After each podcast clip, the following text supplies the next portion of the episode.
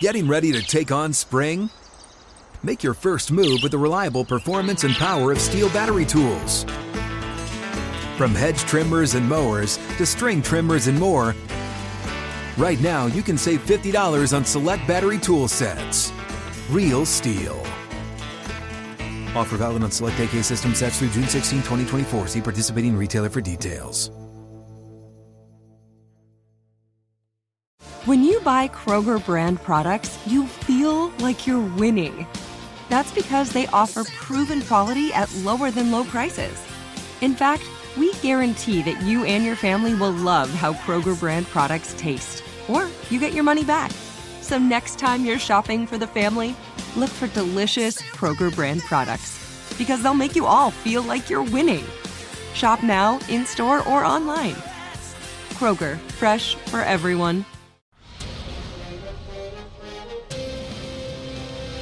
It's time for a Big Blue Kickoff Live. Nobody can ever tell you that you couldn't do it, because you did. On Giants.com. You know what I saw? New York Giant pride. And the Giants mobile app. 17-14 is the final. One touchdown, we are world champions. Believe it, and it will happen. Part of the Giants podcast network. Let's go out there like a bunch of crazy dogs. That's some fun. Hello, everybody, and welcome to another edition of Big Blue Kickoff Live on Giants.com and the Giants mobile app. I am John Schmelt, joined by the one and only Lance Meadow. The phone number for you, and we'll screen your calls in a little bit, not right away. We don't want to have you on hold too long at 201-939-4513. Giants getting ready to take on the Baltimore Ravens from MetLife Stadium at 1 o'clock on Sunday. It's on a CBS broadcast this week, which is odd, but remember, it's a AFC team at an NFC stadium, which is generally a CBS broadcast. You'll have Ian Eagle and Charles Davis on the call, one of the best tandems in the league, so everyone can enjoy that are not attending the game. If you are going to the game, make sure you check us out on the pregame show at MetLife Central starting at 11:30 on Sunday morning. Lance Meadow, how are you, sir? Doing well. Looking forward to this game. AFC North first-place team against a thriving Giants team. Should be a good matchup, especially with both teams really starting to click. Baltimore, I think the last two games, their defense has been slightly better than what we saw in the first three games, and clearly we know what the Giants have been all about coming off that impressive rally against the Packers. Yeah, no question about it, Lance, and I think, you know, when you take a look at this, remember, this is the 17th game on the schedule, right? You know, the Giants and the Ravens, believe it or not, the Ravens finished in last place in the AFC North last year. You don't think of the Ravens as a last place team, but they did. Hammered by injuries on the defensive side. And I think, believe that was still by the skin of their chinny-chin-chin the last week of the year. I think they were right in the mix there, them and the Steelers, right, for who might finish in last place, if I recall correctly. I believe so. Yeah, they were still very much in the mix. They were sort of bunched together after Cincinnati. Yeah, so this is the additional game where the NFC East lined up with the AFC North in terms of playing the team that finished in the same spot. And look, it's a really tough game, and you can argue that this could be the toughest game of the year so far. You could argue it was the Packers last week. You know, that was a neutral site / road game. This is a home game, so maybe this makes it a little bit easier. You look at the spread in Vegas. You know, the Packers are favored by 8.5 last week. It's only 5.5 this week. So, you know, look at it however you want. It's going to be a really tough matchup, Lance. And, you know, we've talked a lot about the Ravens offense and Lamar Jackson. I got great insight for the folks that want to go back and listen to yesterday's show. Jonathan Casillas is a linebacker. You know, that's really the position that gets put in the biggest bind by a guy like Lamar Jackson. He gave us really good insight into how you defend a guy like that. So I want to start today, Lance, with the Ravens defense. And I think I said this briefly on yesterday's show, and John and I kind of touched on it briefly, but when I watch the Ravens on defense, they're still trying to figure out who they are a little bit. You know, in the first three games, they get lit up by the Dolphins. The Patriots, who have had trouble scoring all year, put up 450 or so yards of offense on them, and they marched the ball up and down the field. But then the last 2 weeks, good job against Josh Allen. Good job against Joe Burrow. Oh, but wait a second. The Bengals' run game has been terrible all year. Last week, they go for over 100 yards against Baltimore's run defense. And the week before that, the Bills go over for 100 yards against the Baltimore run defense. So I feel like the Ravens, under their new defensive coordinator, Mike Macdonald, who replaced Wink Martindale, they're doing a bunch of different types of coverages. They're not doing one coverage more than 25% of the time. Single high, two high, man, zone, blitz, no blitz, coverage. You know, they're doing a million different things. It seems to me, watching them, they're still trying to figure out exactly what they are on that side of the ball. And I'm really not sure what they're going to look like and what they're going to do when they show up on Sunday afternoon. Well, they did really good, I thought, against the pass, against the Bills and the Bengals. Yeah. You had Josh Allen and Burrow both threw in the two teens, 213, 217 range. And remember, the numbers are a bit skewed. Tua Tagovailoa and the Dolphins had a feast in the fourth quarter of that game. Prior to that, they really handled the Dolphins fine. And then all of a sudden, Miami had one big explosive play after another.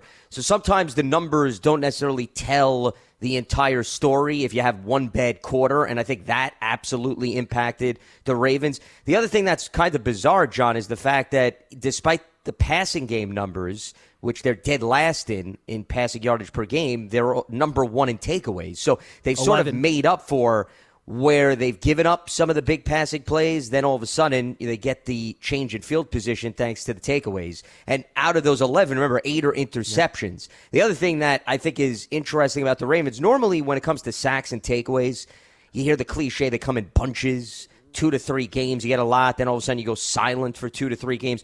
They've been consistent since the start of the season. They had 2 against the Jets, 2 against the Dolphins, 4 against the Patriots, 2 against the Bills, 1 against the Bengals. They've had, though, an interception in every single game. Once again, though, the Giants have not been a pass-happy team.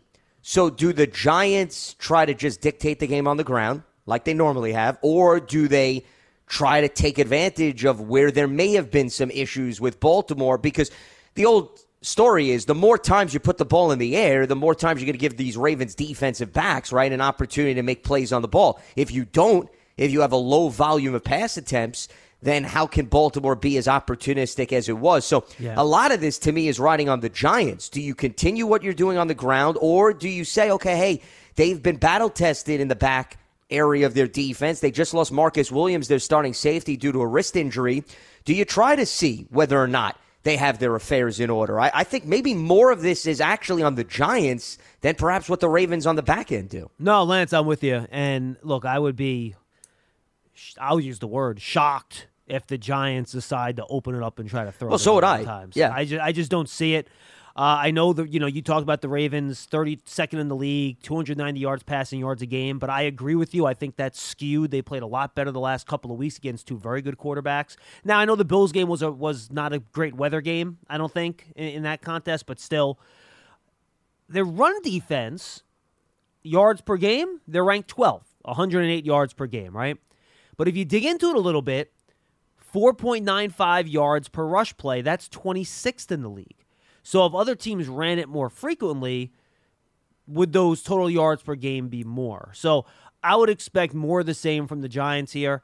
You know, Patrick Queen is a guy who I think is probably better against the run than he is against the pass. He's really fast, a little undersized. He has missed a tackle or two.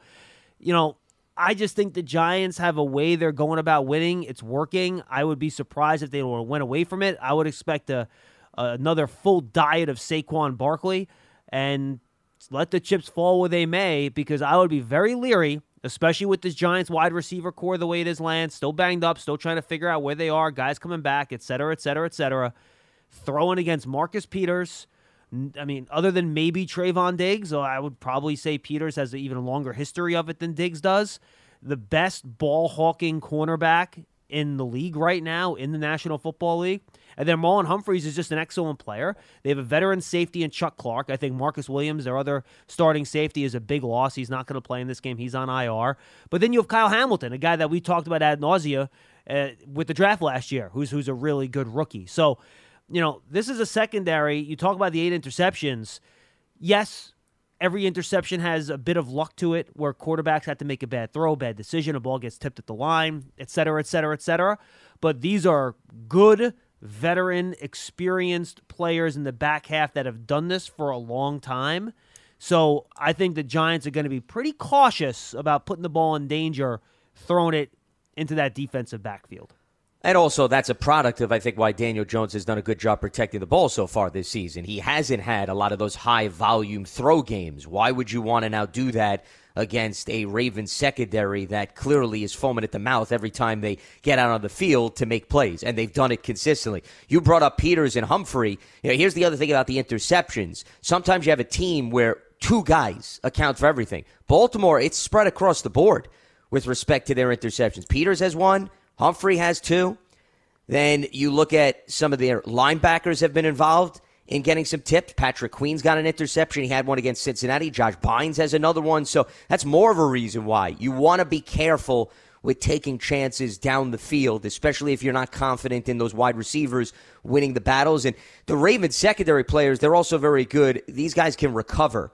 You got to step on them all of a sudden because of their ability to get back in fast. Range. They're really fast. Of where the ball is, they'll make you pay for that. And I think Geno Stone and Hamilton will probably split reps in place of Marcus Williams because Hamilton's been moved around a little bit, and they've been growing his package little by little. Stone is their seventh-round pick from 2019, so he's been involved in this defensive scheme Iowa for the last few years. Right? Geno Stone, was he Iowa? I think Stone was Iowa, I think he might have played the Dane Belton position before Dane Belton played the Dane Belton Stone position. Is one of those guys that was on Kirk Ferentz's team, correct, and he's part of that lineage of those versatile safety guys that they have in that linebacker safety pseudo type of role. Yeah. Yeah, and then up front, Lance, this is not a team that's going to run nearly the volume of the crazy blitz stuff that Wink Martindale did when he was there. They're just not going to do that. That's not what the DNA of the new defensive coordinator is. But you will see a flash. Like there's a couple plays where they stunt a DB all the way from the outside into the middle. They bring the defensive tackle around. The end crashes in from the edge. They do some creative stuff. You're just not going to see nearly as many blitzes. And you talked about how it's been kind of interception by committee. Well, it's also been sacked by committee, Lance. This is not a team that has one big sack guy that's dominating in terms of sack numbers here. I'm bringing up the leader is just sheet. Two. Yeah, two sacks. No one has more than two, and that's Justin Houston, who might not play in this game.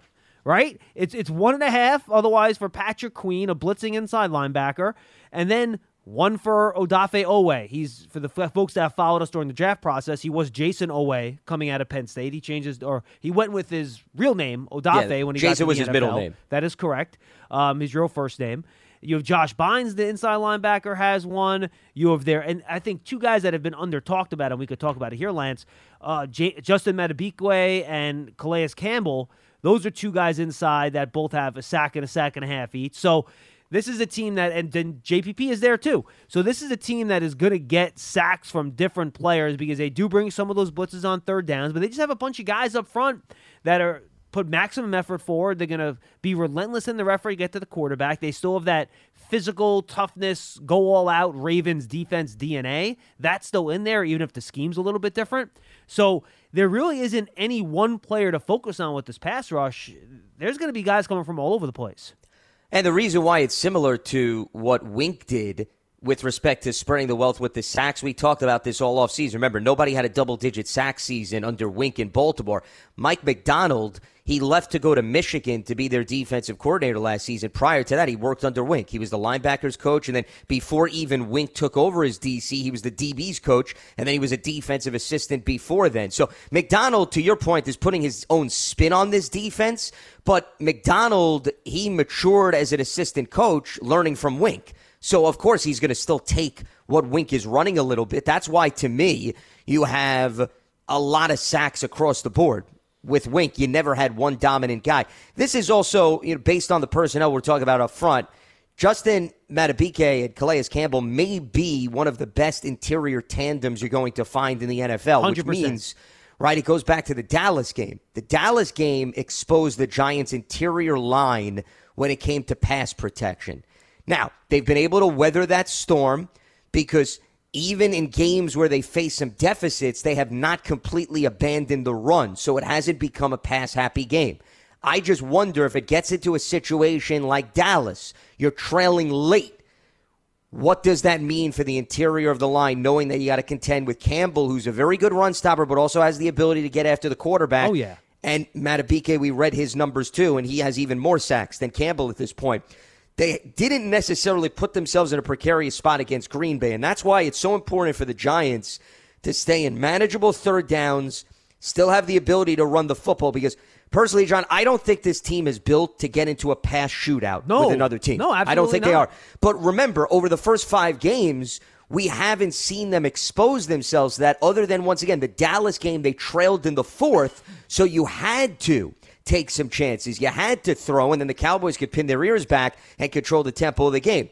If that happens again, that's where the Giants get into dangerous territory. If they avoid that, they're certainly going to be in very good position to stay with Baltimore and dictate the tone of the game like they did in the second half against the Packers. Yeah, and this is a larger point, Lance, and I guess I can now pivot to the Giants side of this. That's the one thing we have not seen them do yet.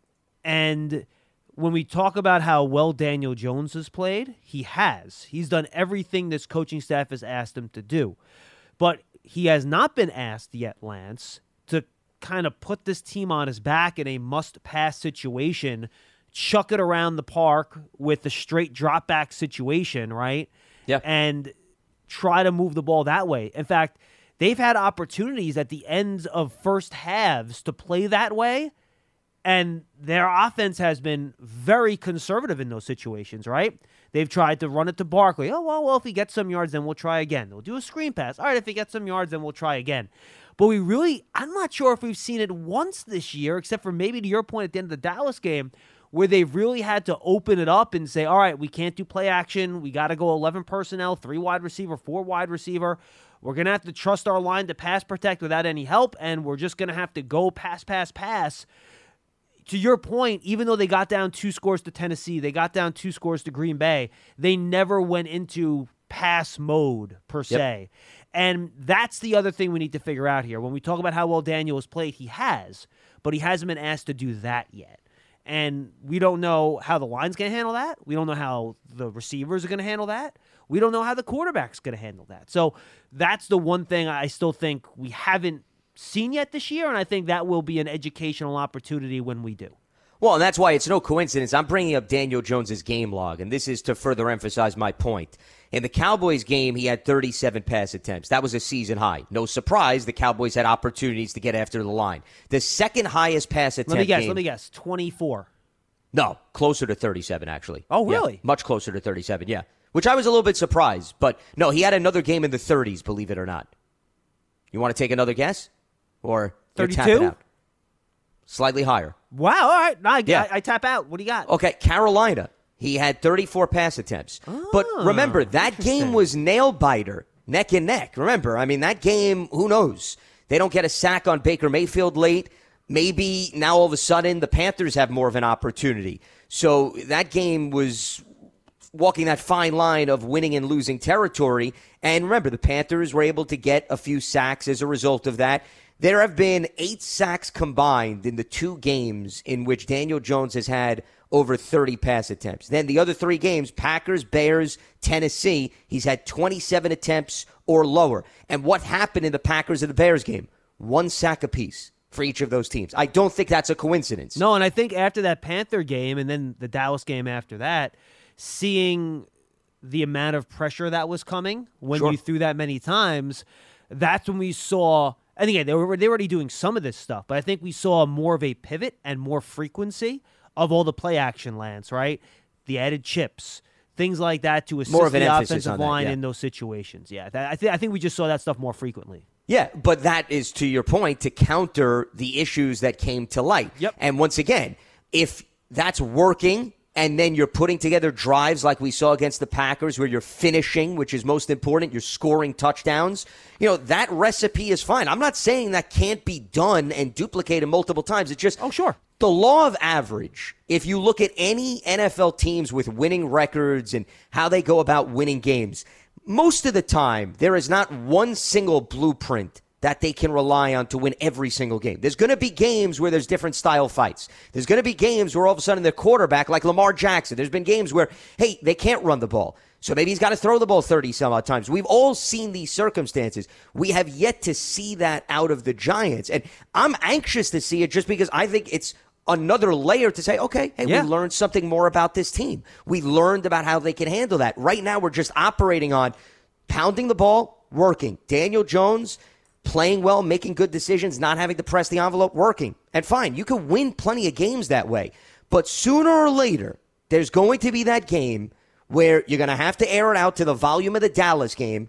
Receiver's going to have to make plays. Quarterback's going to have to make good decisions, and maybe the rushing attack is not rolling like it is. How does the team respond to that? That, to me, is still the looming question. Yeah, and will Jones continue to be so good in his decision-making? Absolutely. When a little bit more is put on his shoulders, right, in terms of having – and I don't mean in terms of the playbook or more complicated. I just mean, look, we're down 14 points. There's 6 minutes to go. Like, if we don't score touchdowns here, we're toast, right? Yeah. Like, there's just more adversity. Yeah, exactly. And you have to get a touchdown or you have to get a score here. And look, I think the coaching staff knows that's not what this team is necessarily built for right now. And they've done a good job of keeping them out of those situations. Sure. And I think the patience of the play calling in those two games where they went down by 14 points each were very important in winning those games, right?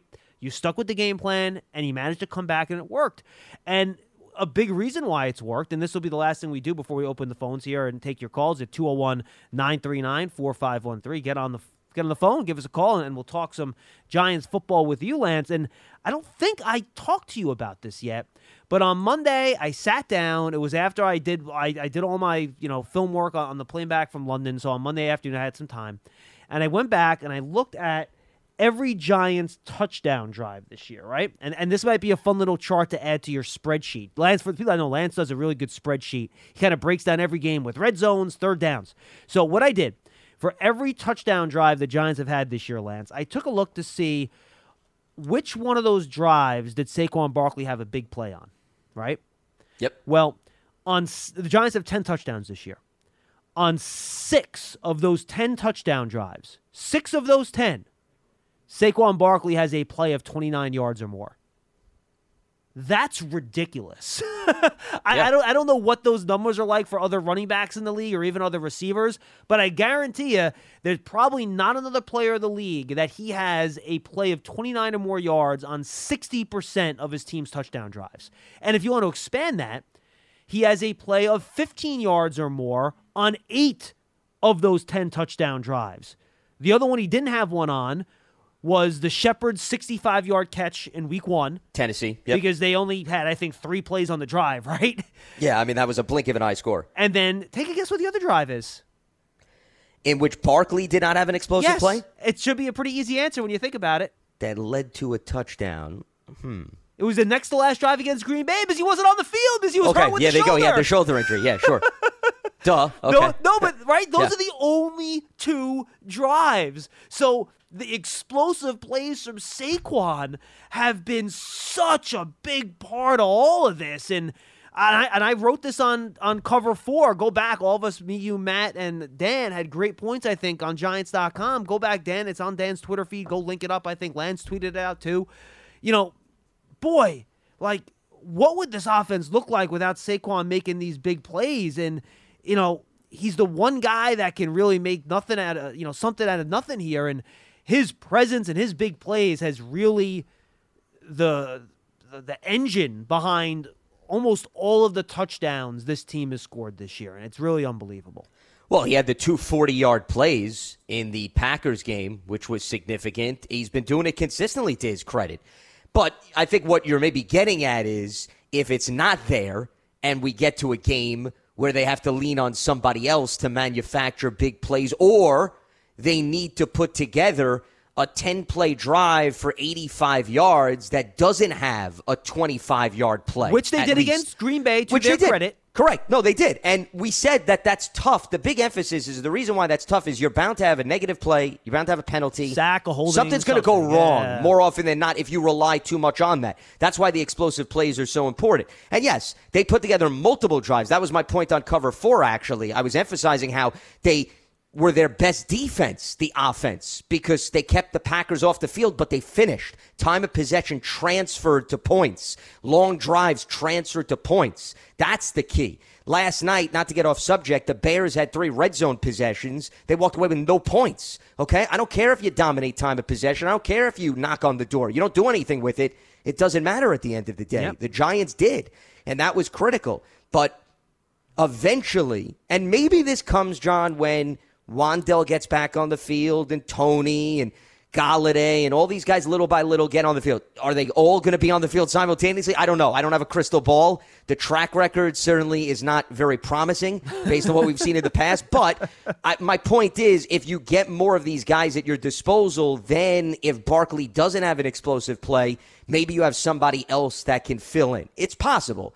There's the talent there for that to be accomplished. It's just you got to see it first before you can bank on it. Yeah, and I'll just say this, and it just shows you, how hamstrung, the last 3 years I'll go back even, with Barkley not being 100% Lance and a similar, probably an offensive line that was playing worse than this year's group and a similar wide receiver situation.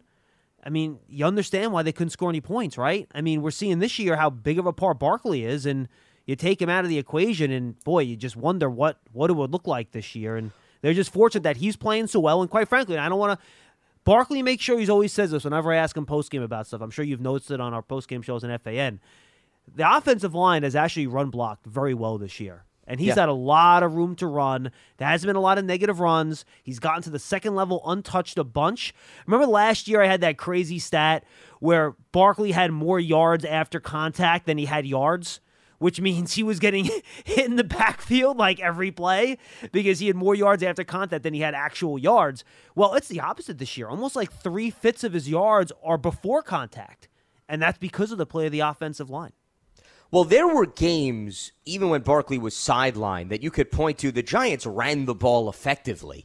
I mean, they had some semblance of a running game. For example, the Seattle game. Remember, Daniel Jones didn't play Colt McCoy. They ran the ball effectively. Was that Gallman that game, or was that last year? I think that was 2 years ago with Gallman, right, if I'm not mistaken? Yeah, that was also the former Washington running back. Name is escaping me. I'm trying to remember. Alfred Morris. Alfred Morris, that's right. Yes. Yeah. That was also a part of the game plan. So they had games like that, but I think the biggest difference between this year versus previous ones where we've seen some flashes is you have the explosive plays in the run game. Yeah. You weren't getting that consistently. You were getting 5-yard runs, 10-yard runs. You weren't getting 25-yard runs, 40-yard runs with the guys not named Saquon. So that's one big difference. And then the other big difference is red zone efficiency.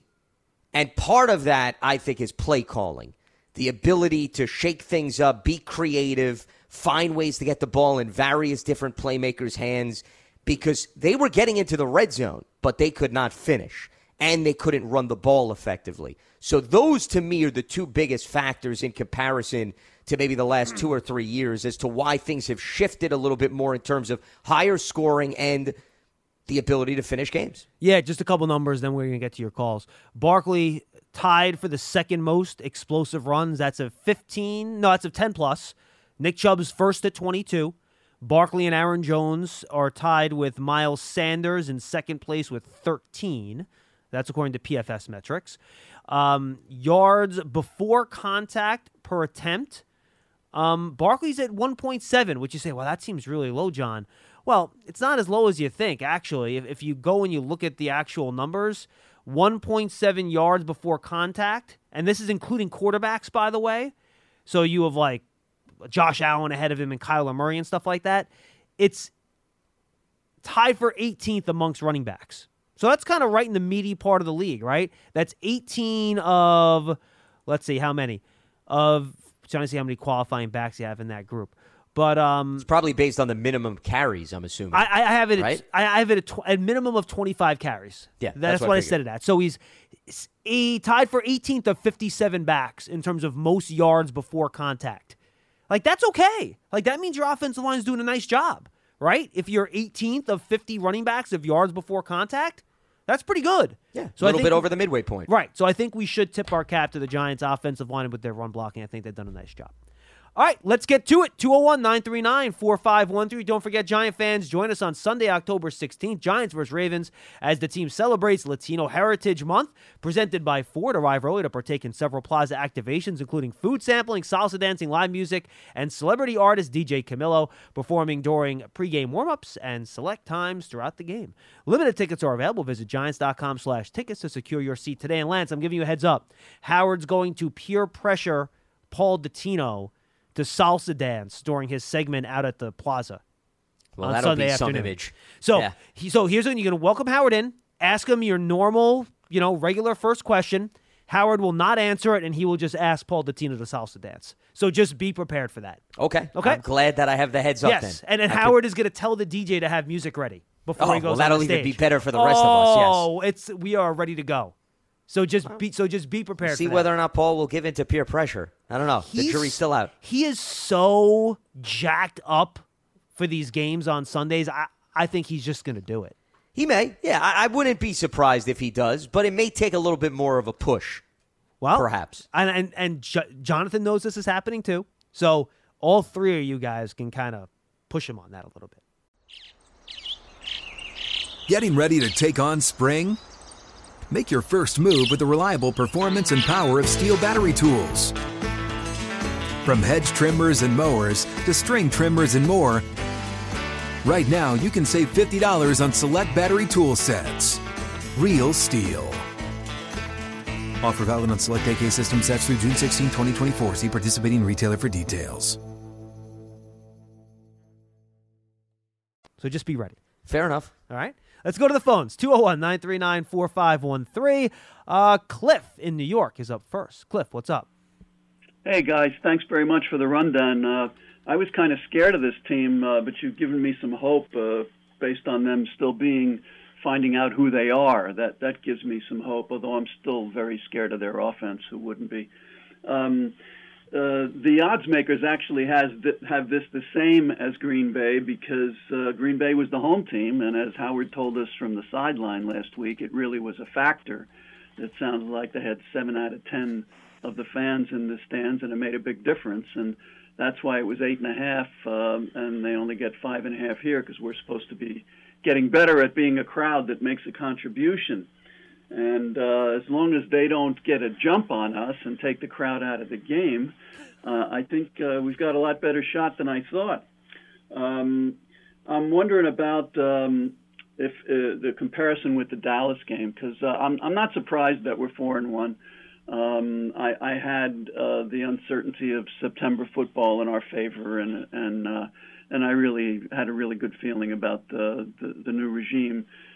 Starting off from the plateau left from the last regime, which was a higher plateau than a lot of people wanted to admit. But anyway, the offensive line against the pass rush. I mean, JPP is not DeMarcus Lawrence, but he's not that far behind him, is he? And Calais Campbell is not really, isn't he better than the rest of the other three that Dallas had up front? Calais Campbell and Matabikwe are probably better than any of the Cowboys' defensive tackles that played in that game. That's what I was afraid of, yeah. I'm scared of the front four. Do we have any clue as to whether or not we've improved on pass pro in the front? I know that we started chipping people. Are we any better? I think the jury's out, Cliff, is I think to your point, I think they've done so much play action. No one has run more play action passes than the Giants have this year that we haven't seen this line, to the point Lance and I were making, go into these must-pass situations where they don't have the benefit of play action, passing on early downs to give them an advantage. So I don't think we know, to be honest with you. I think we got to wait and see. Well, I think Dallas was wrecking us before we were in must-pass situations. Sure. No, they were. Yeah, they were. Yeah, but the Giants weren't running nearly as much play action, and Dallas did a lot of stunting and stuff like that. But, yeah, no you're right, 100%, no argument. Well, I think just listening to you just now before you started taking the calls, we have the receivers to go deep. Right now, even if the injured guys, none of them play. Who? We do have Darius Slayton. I mean, you have Darius Slayton and Darius Slayton and Darius Slayton. Yeah. What about Marcus Johnson? I mean, what makes you think he has the speed to get there? Wasn't his contribution last week that he took at least one defender down the field to open up things closer? Doesn't mean he's open down the field. Well, no, I didn't hear if he was open. That's true, but it didn't matter if he... I can send Lance Meadow down the field, too. It doesn't mean he's catching anything. Yeah, but Lance would stop. Lance would run his route. Don't underestimate Lance Meadow. He would run down the field, but he would stop, and they would get him the ball. Well, But no, they didn't have to be open because that wasn't the function. But I don't know. I think is there any indication if the guy that we had over the summer that got hurt, now he was back on the practice squad? Do you think he might be activated? Robert Foster? You're talking about? I mean, he could be. Yeah, it's possible. I just look, Cliff. I think does he have some legs? He does. Foster's a speedster, and yeah. he has two legs. But I think last we checked. Yes. Yeah. Look, here's the thing, Cliff. I just don't think until you get Kadarius Toney back out there and Wan'Dale Robinson, who do have 4.4 speed, you know, and look, Richie James has some speed, and to your point, Darius Slayton has some speed. The Giants have attempted 9 passes of 20 or more yards down the field this year. That's not by accident, all right? And trust me, Brian Daboll and Mike Kafka would love to throw the ball down the field more if they could. So they are playing to their talent on the roster right now. So I would not expect that to change this week where you're going to have Daniel Jones do a bunch of 5- and 7-step drops and try to throw a bunch of deep over routes and stuff like that that take time to develop. I just don't see that being a big part of the plan. See, the Dolphins came back against the Ravens, Cliff, and you had Tyreek Hill and Jaylen Waddle, two fast guys, but Tua also has been throwing the ball down the field, so there was volume to go by that. Just because you have Darius Slayton on the field doesn't mean Daniel Jones is going to start airing it out. And Lance, by the way, a couple of those plays in that Dolphins games were just blown coverages. Where they just ran right by him and nobody was in the vicinity, correct. Sure. But you have to have the willingness of the quarterback, the point is, to throw the ball down the field and get the green light. And I don't think we've seen that yet with the Giants. Right, but the only way we're going to be able to do that is to get some reps doing it, right? No, you need to protect to the point where you're able to do that, and that's okay. They'll have to think that they have enough protection to try it, but eventually they're going to have to try it.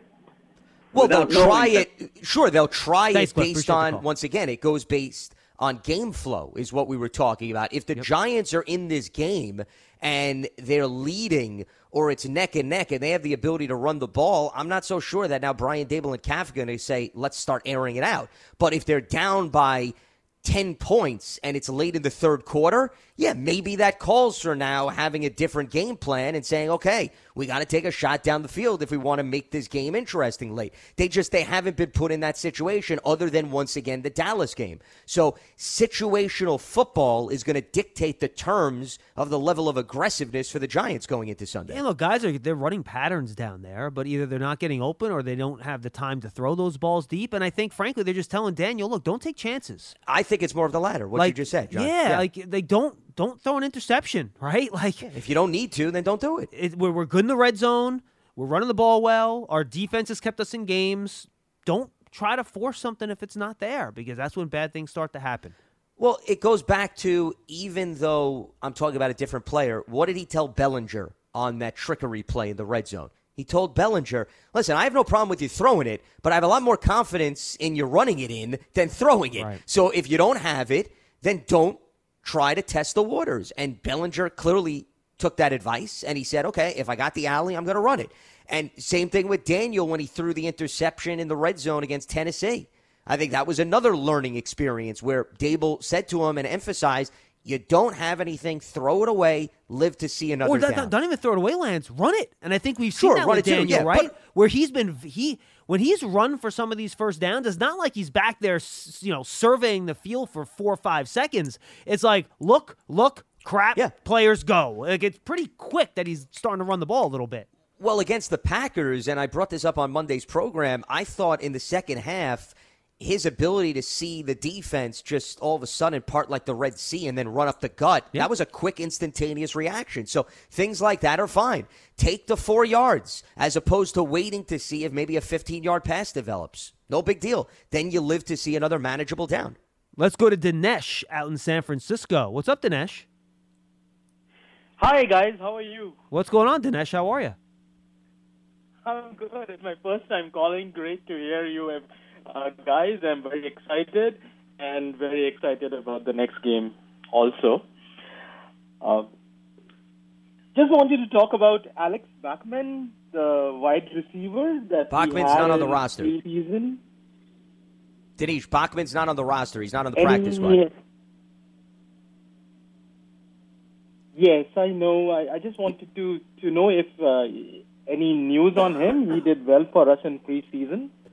He has not been picked up by anybody. And Dinesh, I will be proud to say you're going to be the final call on this. I am going to put a moratorium, Pearson, on the Alex Bachman calls. I'm just not going to take him anymore. If someone calls up and they have a Bachman question, that's fine.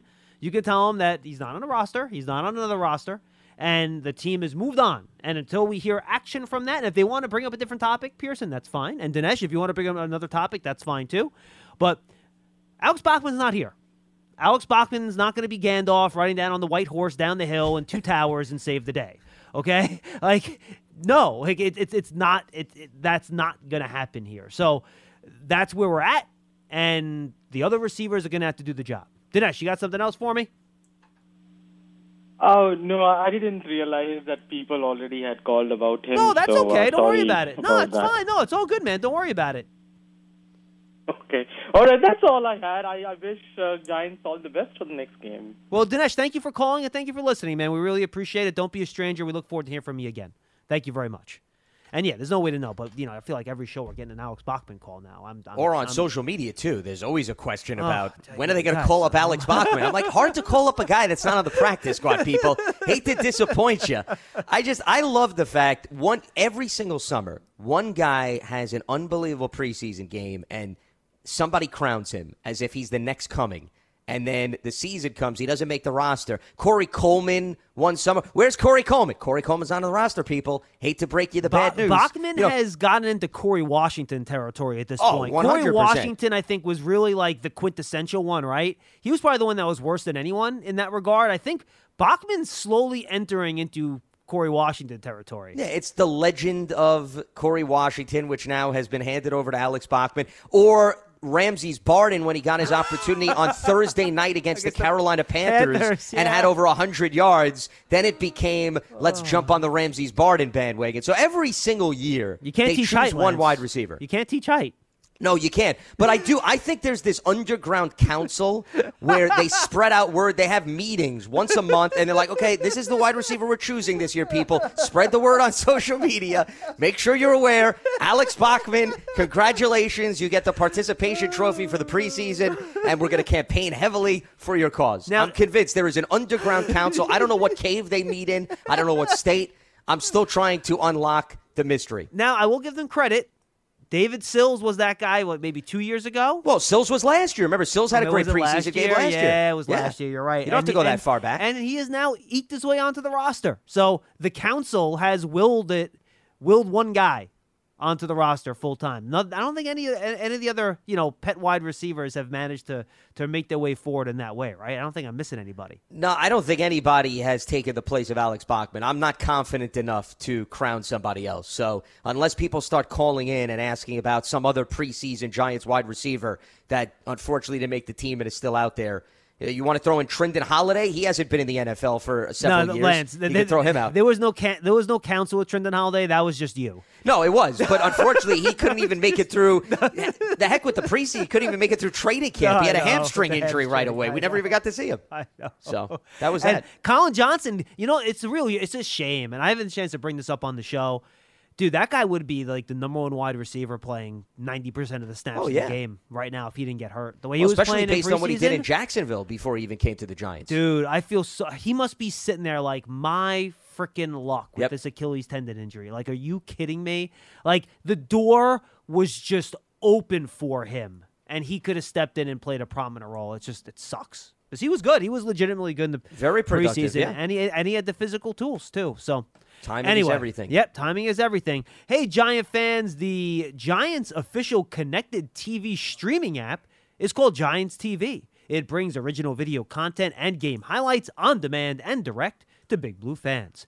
Giants TV is free on Apple TV, Roku, and Amazon Fire TV on the Giants mobile app. And just a reminder, too, folks, go check out the Giants Huddle podcast. We're looking at these numbers, and we almost have twice as many listeners, maybe 2/3 as many listeners more on Big Blue Kickoff Live, which we appreciate. It's great. Keep listening. But we only have about half that number or so on the Giants Huddle podcast. And we're putting great content up every week. We have 3 episodes a week.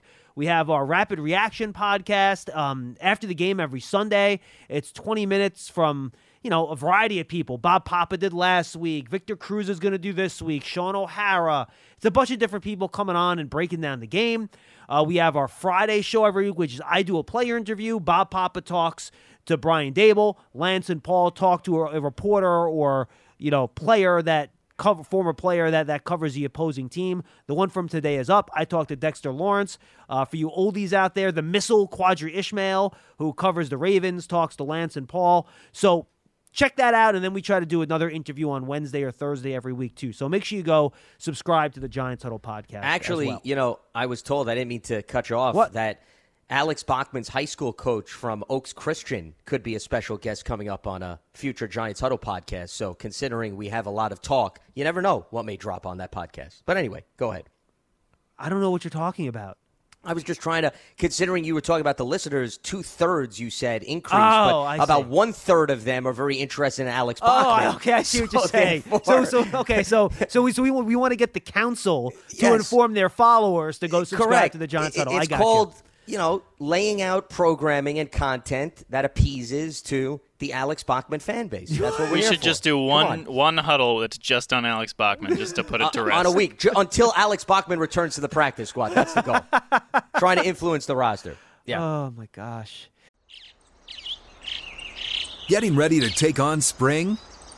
Make your first move with the reliable performance and power of Stihl battery tools. From hedge trimmers and mowers to string trimmers and more, right now you can save $50 on select battery tool sets. Real Stihl. Offer valid on select AK system sets through June 16, 2024. See participating retailer for details. Let's go to John in New York. He's up next on Big Blue Kickoff Live. John, what's going on? Hello, Lance? John? Yes. Hi, yes. John. Oh, okay.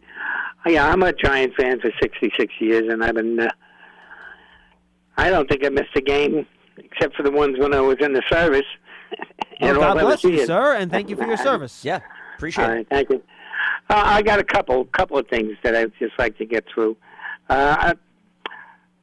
Dex, is he playing a little bit different position with Williams out? Because he seems to be doing a lot better with Williams out. No, they're moving him around. They were moving him around when Leonard was here, too. He's playing a lot of nose, but he's also going to 3 technique on some plays. Wink, I think, and not a lot of people have talked about this, has done a good job of moving Dexter around to try to set up some good matchups for him, John. And, you know, I talked to him on the Giants Huddle this week, and I actually asked him, I said, Dexter, you know, a lot of people think you're having a breakout year. Like, do you think this is a breakout year? And he goes, honestly, I just think I've gotten lucky where I've gotten a couple early season sacks, but I'm kind of playing the same way I have my whole career. So we'll see if the sack frequency continues as the season goes along, John. I'll be curious to see that too. Well, and remember, on the sack that Dex had against Aaron Rodgers, it was Tony Jefferson that made a really nice play on that. So I think maybe part of it... in coverage is what you're talking about. Yep. Mm-hmm. But part of it could be, to Dex's point, yeah, he's playing the same way, but guys around him... That's exactly what he said, Lance. The quality of the play. Exactly what he said. Other guys are either the defense is covering long enough so the quarterback has to hold it. You know, the way Wink schemes up some pressures or giving him some better one-on-one opportunities, all that put together. He goes, sacks should be team stats. He kind of basically said that, and that's why his sack numbers are up a little bit. And that makes perfect sense. Yeah. That sounds good. He seems to be playing better than me, but the other question I have is, John, you let Charlie get away with one.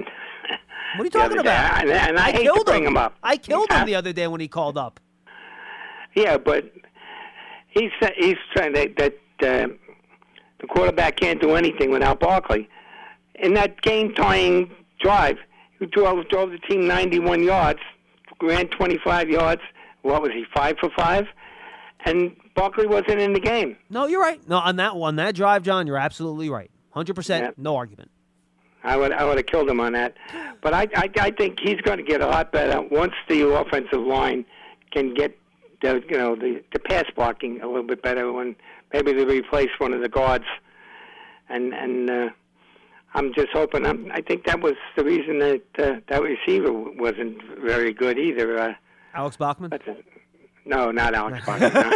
I know. I listen to the show. I know. I'm kidding, John. I'm just making a joke. I listen to all the things. But Alex Bachman, no, I know he's gone. Well, John, if you've been following the team for 66 years, you got to have some other wide receivers to throw out that we can experiment with. Homer Jones, or you name it. Well, no, you're I mean, I'm talking about the preseason wonders of the world. That's what I was referring to. Oh, yeah, I remember a lot of them. Yeah. I remember a lot of preseason players that everybody thought were going to be amazing and never made the team. But I'm your receiver that caught all the passes last week. I'm just talking about Darius Slayton? Darius Slayton, yeah. I think he was affected by the offensive line, too, because his big thing is to get deep, and Jones couldn't wait around to throw a ball deep. No, that's fair, too. Yeah. Thank you, John. Appreciate the call. And it also goes back to even before the Dallas game and even after the Dallas game, there haven't been, as I like to say, a lot of at-bats for deep throws. So I think we're reading a little too much into it in terms of putting the onus on the offensive line. I just don't think they've taken a lot of chances. And remember, Darius Slayton, John, the game before Green Bay, the Chicago game, where we saw him get a little bit more involved. Granted, one of the plays he was interfered with, but it was still an opportunity for him to make the catch. Sure. And he couldn't take advantage of that. And then on the interception that Tyrod Taylor threw, you could have made the argument maybe he's a little bit more aggressive and he tries to help break that pass up as opposed to allow Eddie Jackson to make the catch. So, there were some opportunities for Darius before. I think... Listen, when you don't play a lot and you don't get many opportunities, maybe you could say, okay, he was a little bit rusty because he hadn't been in as much, and now he gets his feet a little bit more comfortable, and you saw his production. Also, remember, that's Tyrod Taylor throwing the ball towards him. Here, Daniel Jones, who has a little bit more chemistry. I'd buy those dynamics more so than perhaps the offensive line playing a role. 201-939-4513. Let's go to Mike in Virginia. He's up next. Hey, Mike. Yeah, y'all doing today? What's up, Mike? What do you got? Just happy about the overall status of how we've been playing this year. You know what I mean? Hey, it's going to be another tough one we got. Hopefully we can pull this one out. Let's try to control the ball, run it, control the line. I'm very happy, and this is what shows you how coaching is very important, because in the past it was always, next man up, but unfortunately the next man wasn't ready. So this year it seems – the next man up mentality is really taking place. So I'm just overall happy with everything we got going on, man. Appreciate y'all taking my call. Let's go, Giants. No, thank you, Mike. I appreciate the call. And look, I think we've seen that so far, Lance, that in small sample sizes, that's been correct. But I also think once those guys get exposed for a longer period of time, it becomes more difficult for that next man up to keep being next man up and playing at a high level. So I think as we see these guys exposed to more playing time as you go along, we'll see if they can maintain that level of play.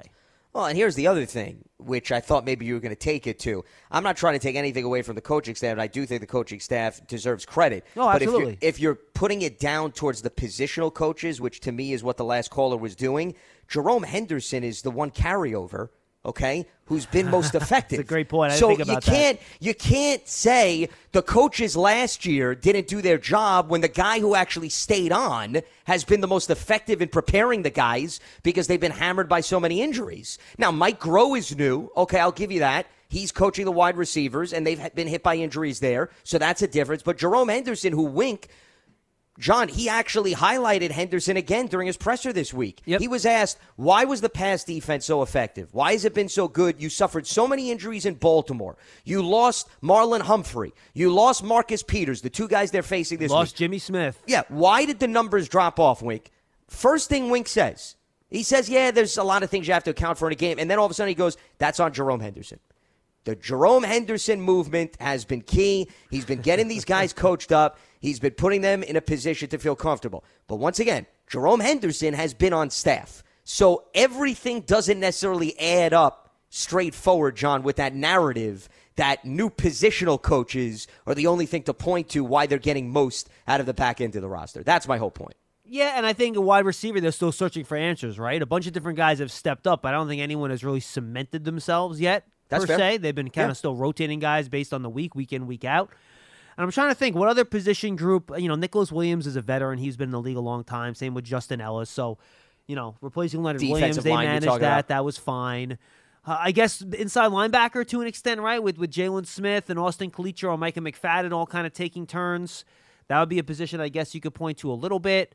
Offensively, yeah, but I guess those would be the spots, right? Unless I'm missing something. Well, I mean, you want to say Bobby Johnson on the offensive line? There's only been one guy, though, right? It's been left guard. Correct. They've had at least consistency for the most part there. I think linebacker to me and defensive back. Yeah, I agree. I would say are probably the best examples.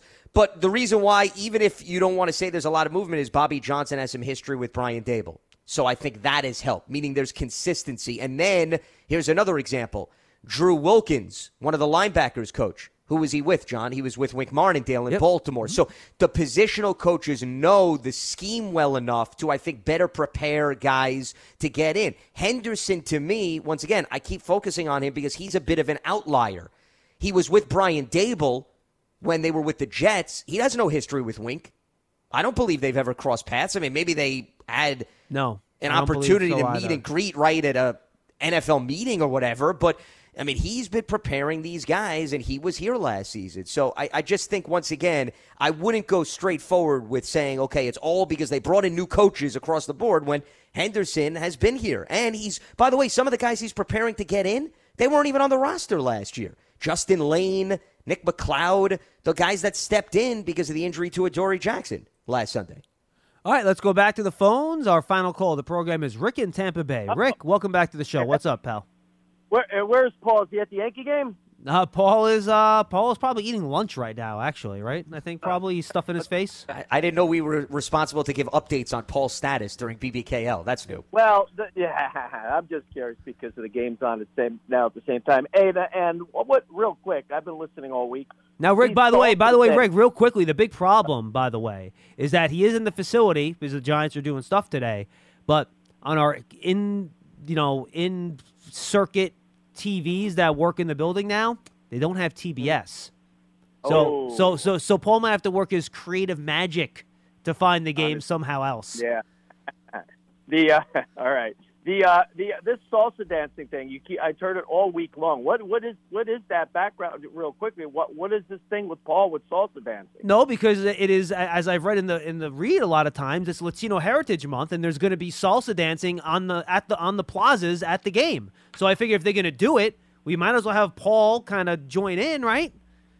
Yeah, okay, but he's Italian, isn't he? Yeah, I want to embarrass him.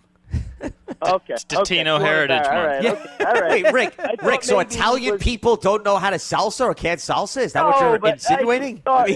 I just thought that there was some reason that he's won awards doing this. Oh no, Rick! Rick, didn't know Paul is a ballroom dancer. He has that as part of his background. Rick. The whole point is that I hope he's as bad as humanly possible, so he makes an ass out of himself. That is the whole reason of me trying to do this. Okay, all right, because it's a funny. And don't bring it up to him, please. I know you ruined our games before. Let's not bring it up to him, please. No, I'm not saying a word about that. And real quick, and I listened all week. I did not hear Charlie once this week, but apparently you said that I was wondering what his complaint will be now when we're 4-1. Is that Daniel Jones is just a product of Saquon Barkley? Is that what he was saying? Yeah, he basically called in on, I think it was Tuesday's show with Howard, and he basically said that, Daniel's being carried by Saquon. He's not being asked to do anything, and, fans want to give him $45 million and sign him for 10 years. And I said, well, I haven't heard that exactly. It was one of those things. All right, because, my gosh, Daniel Jones needs productive back, and we need some great receivers, and just then think how good he would play. That wasn't a good comment. So, all right, that's that. This thing with Wink Martindale, I know you said it all. You talked about it the other day, John. I think his background with the Ravens has to have an effect on this game some way because of all the years he's there, watching, practicing defense against. He's really, we know he runs the ball. He could throw. On the run a little bit, but we know he's not a great passer, so he's slightly limited that we should have something up our sleeve or even just our game plan should be on top of things going against Baltimore. Don't you agree with that? I mean, he's got to have something, on him to be able to stop him because that is our goal. I mean, I would leave the, you know, going deep. Occasionally he gets a deep ball, but his middle throwing game, if we could just not give him that, but let's see what he could do there, and then just watch the run and, you know, watch his playmaking ability. What do you think about that? Well, thank you for the call, Rick. Appreciate it. We got to run. Go ahead, Lance. No, I was going to say, if you go back, actually, Justin Fields had a number of good runs against the Giants. I'm not saying that Lamar is Justin Fields, vice versa, but it's a lot easier said than done to just say, okay, as long as we watch the run. I mean, there are designed runs for Lamar Jackson. They don't just tell Lamar if everything breaks down, run. They actually design the play for him to run. And he gets more rushing yards on design runs than on scrambles. 100%. He actually had a really good run late against Cincinnati to set up the game-winning field goal for Justin Tucker. And Lamar had wide-open wide receivers down the field in that Bengals game, and he just wants, I'm sure, two of those throws back. He missed two wide-open deep balls. They could have easily won that game probably in a much more comfortable situation. I've been hearing this all week. You know, it's a bit overkill at this point. I don't really think anyone has a dramatic advantage because everybody on Baltimore's side knows Wink very well, too. Yep. Okay? So you've got Greg Roman, their offensive coordinator, coached against Wink at practice every day. You got Mike Macdonald, the new defensive coordinator who worked under Wink. Harbaugh and him go way back. A lot of the players on the roster know Wink. I think each side brings its own advantage. But if you're looking for Wink to have an unbelievable edge over Baltimore side or vice versa, I just don't see that happening in this game. The one interesting angle, Lance, that Jonathan brought up on the show yesterday with me, and I hadn't thought of it this way before, in that, you know, you have coaches' meetings on Mondays and Tuesdays and then on Fridays leading up to the game, Saturdays, and, you know, everyone talks about their side of the ball and stuff like that. And he wondered if in those meetings, you know, Greg Roman is talking about Lamar, and he's like, yeah, you know, we're really, you know, he's still struggling with this. If we can just get him to do this better. So maybe through those meetings, he understands maybe some of what Lamar's shortcomings and weaknesses are better than other people because he hears it from the mouth of Greg Roman himself, just in those type of meeting environments. I thought that was an interesting way to look at it because I had not thought about it in that respect. You're talking about, I lost you, in terms of Lamar Jackson? Yeah. Hearing it from Greg Roman? Last year when Wink was in coaches' meetings, right, with Jim Harbaugh and Greg Roman, and they're talking about their sides of the ball, and Greg Roman might bring up some things like, oh, you know, I'm not so sure. I wish Lamar could do this a little bit better. Well, I'm worried if this team does this to Lamar, he's not going to handle it as well. That's fair. And Wink might be in those meetings hearing about that stuff. So maybe I hadn't thought about it in that respect, and maybe that might give Wink some additional insight that other people wouldn't have, because he's heard about some of Lamar's deficiencies from the mouth of Greg Roman, Jim Harbaugh, et cetera, et cetera. Sure, but also, I mean, listen, at the end of the day, John, Wink was at practice every day going up against Lamar. I mean, he's had his own viewpoint, right, and his own thoughts, and he's seen every game from the sideline to know, okay, I got a good idea of what Lamar does well and what he doesn't. Yeah, I think Greg Roman could certainly reinforce those things, but I don't know if that's shocking news to Wink. I guess what I'm getting at the end of the day. So that's why I think I see both sides having insight on one another. And I thought Wink brought up a good point real quickly when he spoke to the media this week.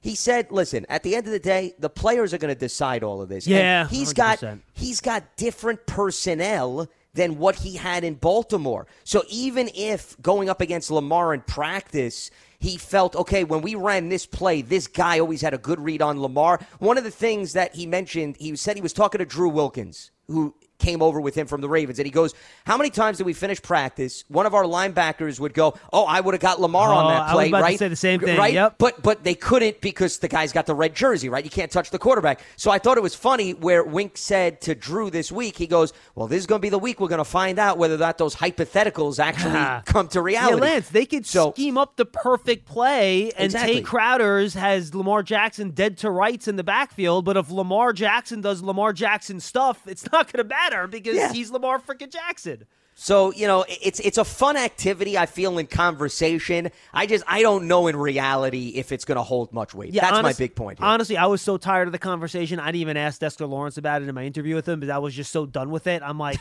what is he going to say at this point that we haven't heard already this week? Exactly. So, no, I'm with you. All right, folks, thanks for being with us on Big Blue Kick Live. And again, if you're listening to this, make sure you go subscribe to the Giants Huddle podcast as well. You can hear us pregame on WFAN in New York on 101.9 FM and 660 AM. I'm streaming on WFAN.com and WFAN's app as well on Sunday at 11:30 as we get you ready for Giants and the Ravens. For Lance Meadow, I'm John Schmelk. Big Blue Kickoff Live returns Monday at 12:30 as we recap Giants and Ravens on Sunday at MetLife Stadium. Have a great weekend, everybody. We'll talk to you then. You never want to find yourself out on the water fishing without the essentials. So it's best to always pack a Columbia PFG Solar Stream Elite hoodie to protect against the sun. I mean, it provides great protection, and it's really breathable so you don't get hot. That's a win-win. Columbia PFG has a lot of great gear. So before you head out on the water, head over to Columbia.com/PFG to shop their performance fishing gear. Getting ready to take on spring? Make your first move with the reliable performance and power of Stihl battery tools. From hedge trimmers and mowers to string trimmers and more, right now you can save $50 on select battery tool sets. Real Stihl. Offer valid on select AK system sets through June 16, 2024. See participating retailer for details.